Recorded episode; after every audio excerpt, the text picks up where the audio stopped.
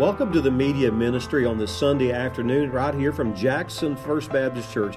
We're located right here in wonderful Jackson, Georgia, right across the street from Ingles here on Highway 16. We'd love to have you to come and be a part of what we're doing. You can check us out at jacksonfbc.com. Uh, you can find us on Facebook and also on Instagram. We'd love to be a part of your life, and so so we hope we check you check us out. Uh, this this summer, we've been focusing on summertime principles in our time in God's Word together. And today, I want to do that again. As you know, school back in session now. I want to focus focus today on focusing on the most important things. Focusing on the most important things. Recently, as you know, there's been a spike and and a, new strain of COVID nineteen, and called the, the Delta strain, and it has caused a strain in many people's hearts. I recently heard, and it was kind of a shock on on a national news network. The uh, the the reporter said this in, in the form of a, of a question: What else can happen to us now? And he went on to say, How much more can we stand? You see, we, we live in a day where the, the people are moved in many different directions by emotional appeal through through media, uh, through mass communication, through the uh, the advertisement of things. We're, we're moved through movies. Uh, we're, we're moved through through encouragement. We were moved through discouragement. And sometimes when we hear things, we, we find ourselves in a position that what we really don't know what's really important. In the Old Testament, in the book of Isaiah, the prophet of God was called of God in a, in a time of prosperity to say to the nation of Israel, God has blessed you greatly, but you've turned away from Israel, from God. You, you have turned to idols and you're serving other things. You're celebrating your riches and you're failing to celebrate the one who loves you. And so the Bible said that God was going to send judgment upon them. In Isaiah chapter 31, here's what Isaiah said to the people Turn to him from, who you, from whom you have been deeply revolted. I, I was struck by that phrase, deeply revolted. When someone is deeply revolted about something, they've turned not only away from that person or that circumstance, but they've gone in, in a fast pace in the obvious opposite direction. I, if you're a follower of Christ today, I think you would identify with this. America is in deep revolt against God. America is engaging in sins that we never thought she would do.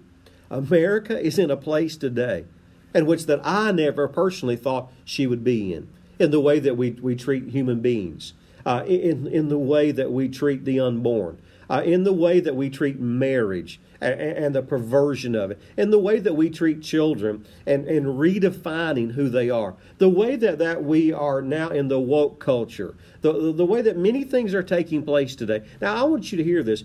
Things need to change. If there's inequality in the way that we, we, we, we live, that, that needs to change. I, I, I'm totally with that. But, but if, if equality means oppressing another people to get another people equal, then, then that's not of God at all. Redemption says the change comes at the foot of the cross. But Isaiah in his day, he said this Turn to God, you who are deeply revolted. Now, here's the why. Remember, I said we're, we're talking about today the bigger picture, uh, doing the most important things, keeping the main thing the, the main thing. Listen to what, what he said. In chapter 31, he said this You will trust in other people, and you will all perish together. Now, child of God, hear that very clearly today. You will perish together. Now, if you're a Christian today, you're not going to perish. The word perish, we are familiar with that word in the Gospel of John in chapter 3 and verse 16. After Jesus had spoken to Nicodemus, who came to him at night and wanted to know who he was, Jesus said these words John 3 and 16 For God so loved the world that he gave his only begotten Son. Jesus himself was that Son.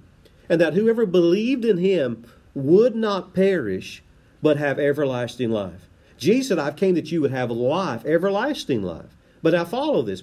But if you reject Jesus, you're going to perish, which means this you're going to leave the opportunity of eternal life, and you're going to be eternally perishing in judgment, literally to die and go to hell.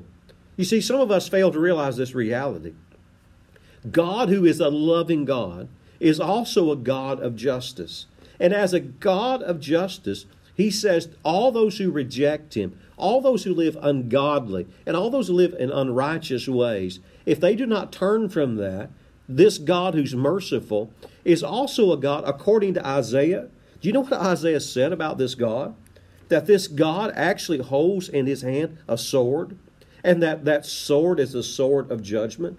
Do you know that this God also, listen to this, has a day in which that he's going to judge the world? In chapter 34 and verse 8, it says this For the Lord has a day of vengeance, a year of recompense for the for listen to this, for the cause of Zion. And he says this in verse 10 Night and day, God's judgment will not be quenched. Its smoke shall go up forever. So now watch. If you if you focus on, on the most important things, you realize that people are perishing. They're going to stand before God, and forever they're going to be in, in torment because of their rejection from God. So if you're a believer today, the most important thing is not to get through COVID 19.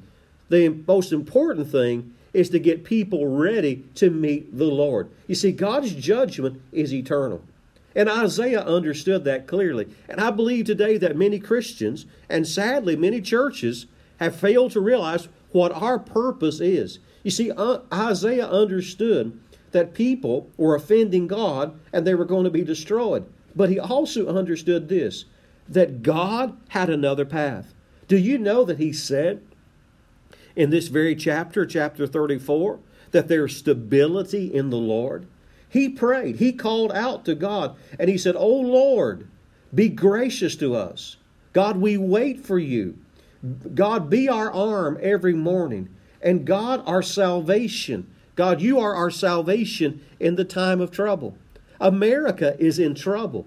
Our, our city is in trouble. Our county and state is in trouble. Drugs are rampant in our, in our county. And, and people may be trying to cover it up. And, and people may be saying this sleepy Jackson. But I want to tell you, it is sinful Jackson. And hell is now coming to this city and trying to destroy, destroy us. And we don't even know it. And friend, listen to me. We can get into little squabbles about things that, that, that are, are inconsequential in eternity. But if the church and the people in the church realize the most important thing is someone's soul, and if we will get about the business of soul winning, the Lord can turn it around. Isaiah did not only pray to God, Isaiah was bold before God. He called out to God.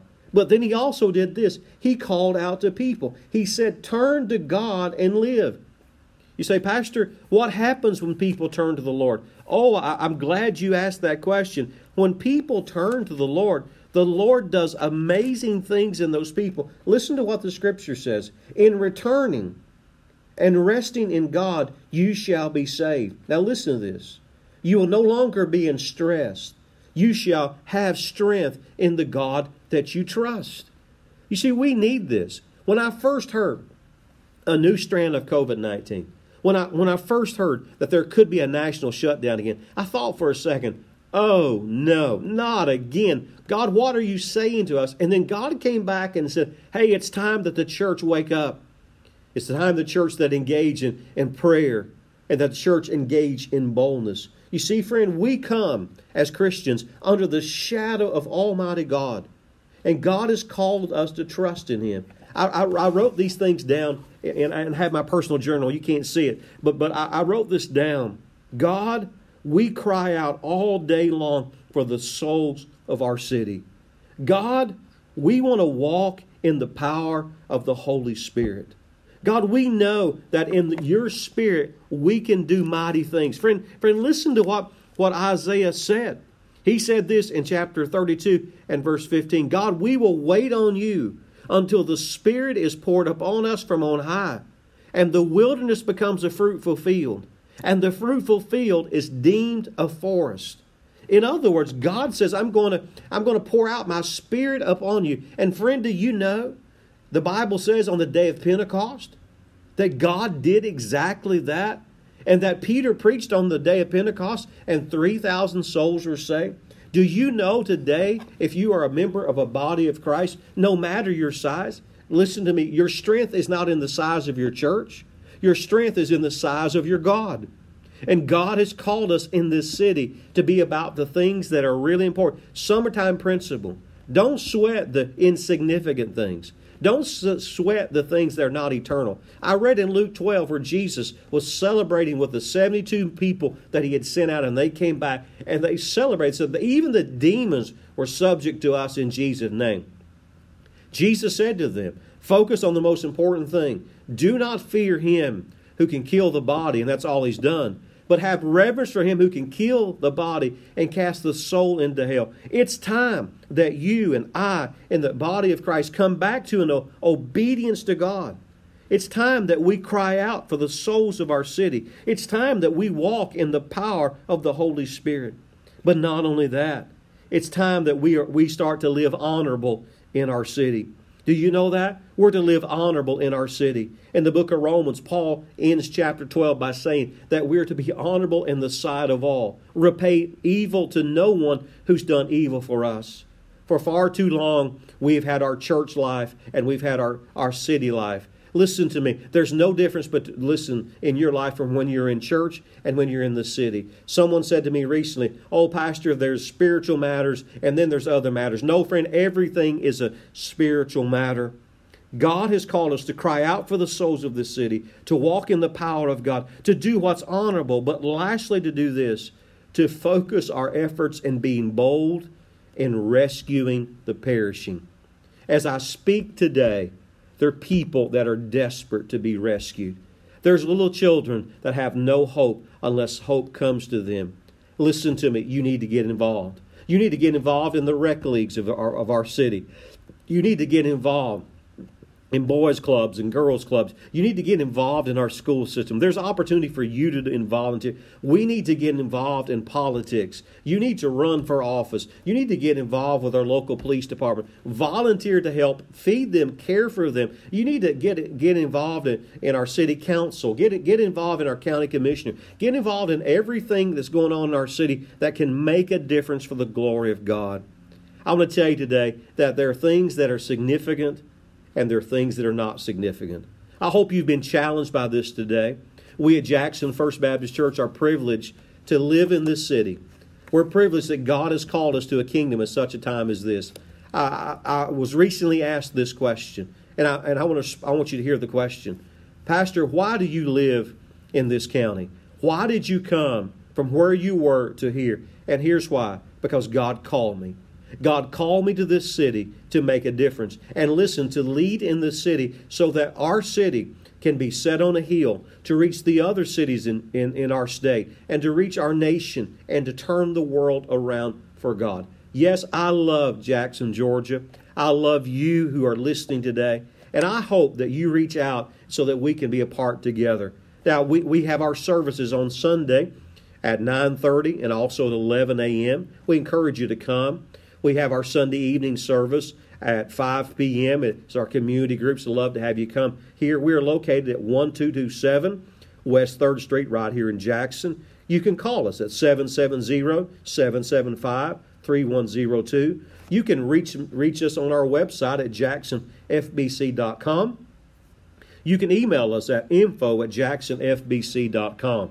Also, if you're a pastor in the community, we're getting ready to kick off in our, in our county ministerial fall schedule together, I encourage you to reach out to me at info at jacksonfbc.com. I'd love to connect with you so we partner together to do things in this city.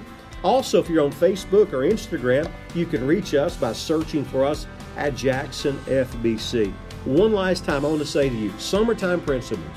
Focus on the most important thing, and that is not yourself, but on others. And as you do that, you focus on the souls of people around you. Friend, there's hope for you today. If you know not the Lord Jesus Christ, today He loves you.